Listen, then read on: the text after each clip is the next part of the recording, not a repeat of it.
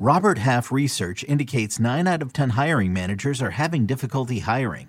If you have open roles, chances are you're feeling this too. That's why you need Robert Half. Our specialized recruiting professionals engage with our proprietary AI to connect businesses of all sizes with highly skilled talent in finance and accounting, technology, marketing and creative, legal, and administrative and customer support. At Robert Half, we know talent. Visit RobertHalf.com today.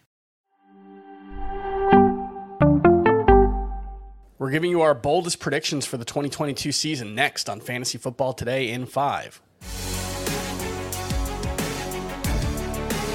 Welcome to Fantasy Football Today in 5. I'm Chris Towers here with Jamey Eisenberg for the July 27th Thursday episode of FFT in 5. We're here to talk about some bold predictions for the upcoming season.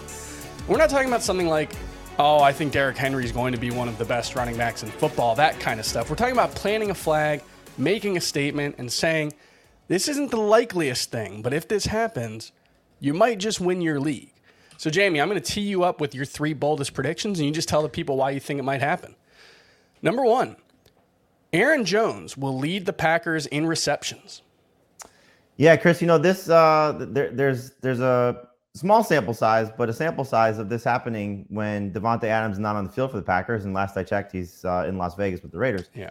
So basically, Aaron Jones averages five catches a game in the eight games. It's seven missed games and basically uh, the majority of an eighth one. So eight games that Davante Adams has not finished over the last three years with the Packers. Uh, five catches per game, you know, would certainly put Aaron Jones in, in the stratosphere of, uh, or, or in the range of at least, you know, leading the Packers and receivers. This is a very incomplete receiving corps. They're already having issues health wise with Sammy Watkins and uh, Christian Watson. And so Allen Lazard, never been a huge catch guy. Uh, Randall Cobb, clearly at the end of his career. Uh, I don't know what he has left in the tank. Amari Rogers, Amari Rodgers, Romeo Doubs, Robert Tonyan's, you know, still dealing with the uh, the effects of last year's knee injury. So Aaron Jones' role in the passing game should be solidified, and I think he has a chance to uh, be among the league leaders of the position in, in, receptions and certainly lead the Packers in receptions as well. Yeah, five catches per game works out to, if I'm doing my math in my head right, 85 over the course of a 17 game season. That would have actually been the most over each of the previous two seasons. So, Aaron Jones could really be in some rarefied air there if he was able to do that. Let's talk about your second bold prediction. Russell Wilson will be the number one quarterback in fantasy in the 2022 season.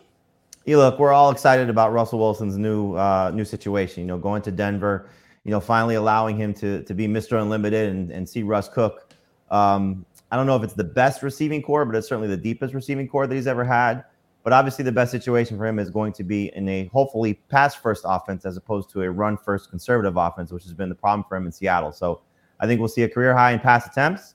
I think it's going to allow him to be very successful because I think his you know skill set will uh, you know, shine through. Uh, we, you know, we've certainly seen him already finish as number one quarterback once. It was one of the worst years for fantasy quarterbacks. I believe it was uh, 2016, 2017, around that time.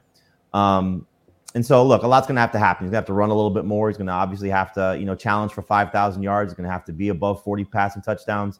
Uh, but I think it's, it's, he's capable of it. So, you know, we've seen quarterbacks go to Denver once upon a time and have success. Uh, Peyton Manning, you know, everybody him, wrote, wrote him off after his neck injury in Indianapolis, and he was the number one quarterback and a record breaker. So, much has changed uh, in, in the scenarios, you know, between then and now. But Russell Wilson's in a great spot, and I think if things break white for him, maybe uh, an injury or two at the position, uh, he has that you know record-breaking type season. He could be the number one quarterback this year. Yeah, this is actually kind of related to one of my bold predictions, which is that the Seahawks don't have a player finish in the top twenty at their position, and that just kind of goes to show that yeah, Russell Wilson's numbers have been down the last couple of seasons. There have been these second half swoons, but I think that might be more the fact that they've been running an offense from 2002 uh, than anything else. I'm hoping he'll get to cook in Denver, like you said. And your third bold prediction CeeDee Lamb will be the number one wide receiver in fantasy football. Why is that going to happen? Yeah, uh, it's a couple reasons. Um, you know, I think you look at obviously the vacated targets. You know, no Amari Cooper, no Ced Wilson, uh, Michael Gallup coming back from the ACL tear, already on the pup list to open training camp. Mm-hmm. And so mm-hmm. there's a lot of optimism about guys like Jalen Tolbert and James Washington, but clearly they're unproven, and they're certainly unproven with Dak Prescott. We know they keep Dalton Schultz, but uh, you know I don't know if his numbers are necessarily going to change. So CeeDee Lamb certainly has room to grow. And you know it started with even before they let go of Amari Cooper, the playoff loss to San Francisco last year, when Troy Aikman, you know, not necessarily as a broadcaster, he was uh, he was on a radio show in Dallas, you know, complaining about if he had a player like CeeDee Lamb, he would certainly feature him and focus on throwing him the ball. And the fact that he was in single coverage the majority of that game and only got five targets, he thought that was basically a travesty. And so I think the coaching staff heard that. I know CeeDee Lamb heard that because I talked to him in March. And so knowing that he's got this opportunity, that I think that we're going to see him uh, uh, a focus on making him that alpha type receiver uh, in an offense that we know is going to be pass heavy.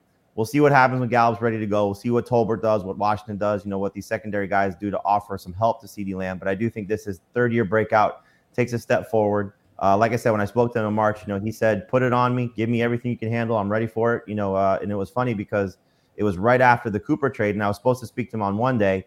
Dak called, he got on a plane. This is in Fort Lauderdale. Dak called, he got on a plane and went right to Dallas because he's ready to go. You know, and so I think he's got that mentality. He's got the uh, the knowledge now of being in his third season in the league, and he's got certainly the the chance to sort of take that step forward because of the constraints being off of him because nobody really on the field at the same level as CeeDee Lamb. So um, again, similar to Russell Wilson, probably take an injury for him to be the number one player as a position, but uh, could be in the conversation for target leader, reception leader, and, and, certainly production from the wide receiver spot for fantasy managers this year.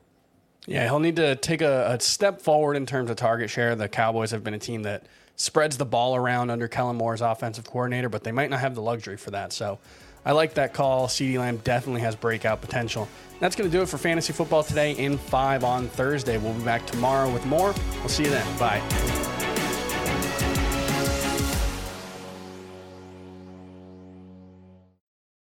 On May 23rd, I want to go back to normal. What's normal? The Paramount Plus original series, Evil, returns. We've already hunted werewolves, demons. And now what? A baby Antichrist? Okie dokie. Prepare yourself. You will not beat us. For the end. I have visions of hell. Make it stop. Make it shut up. You're not gonna survive this. Evil, the final season. Streaming May 23rd, only on Paramount Plus.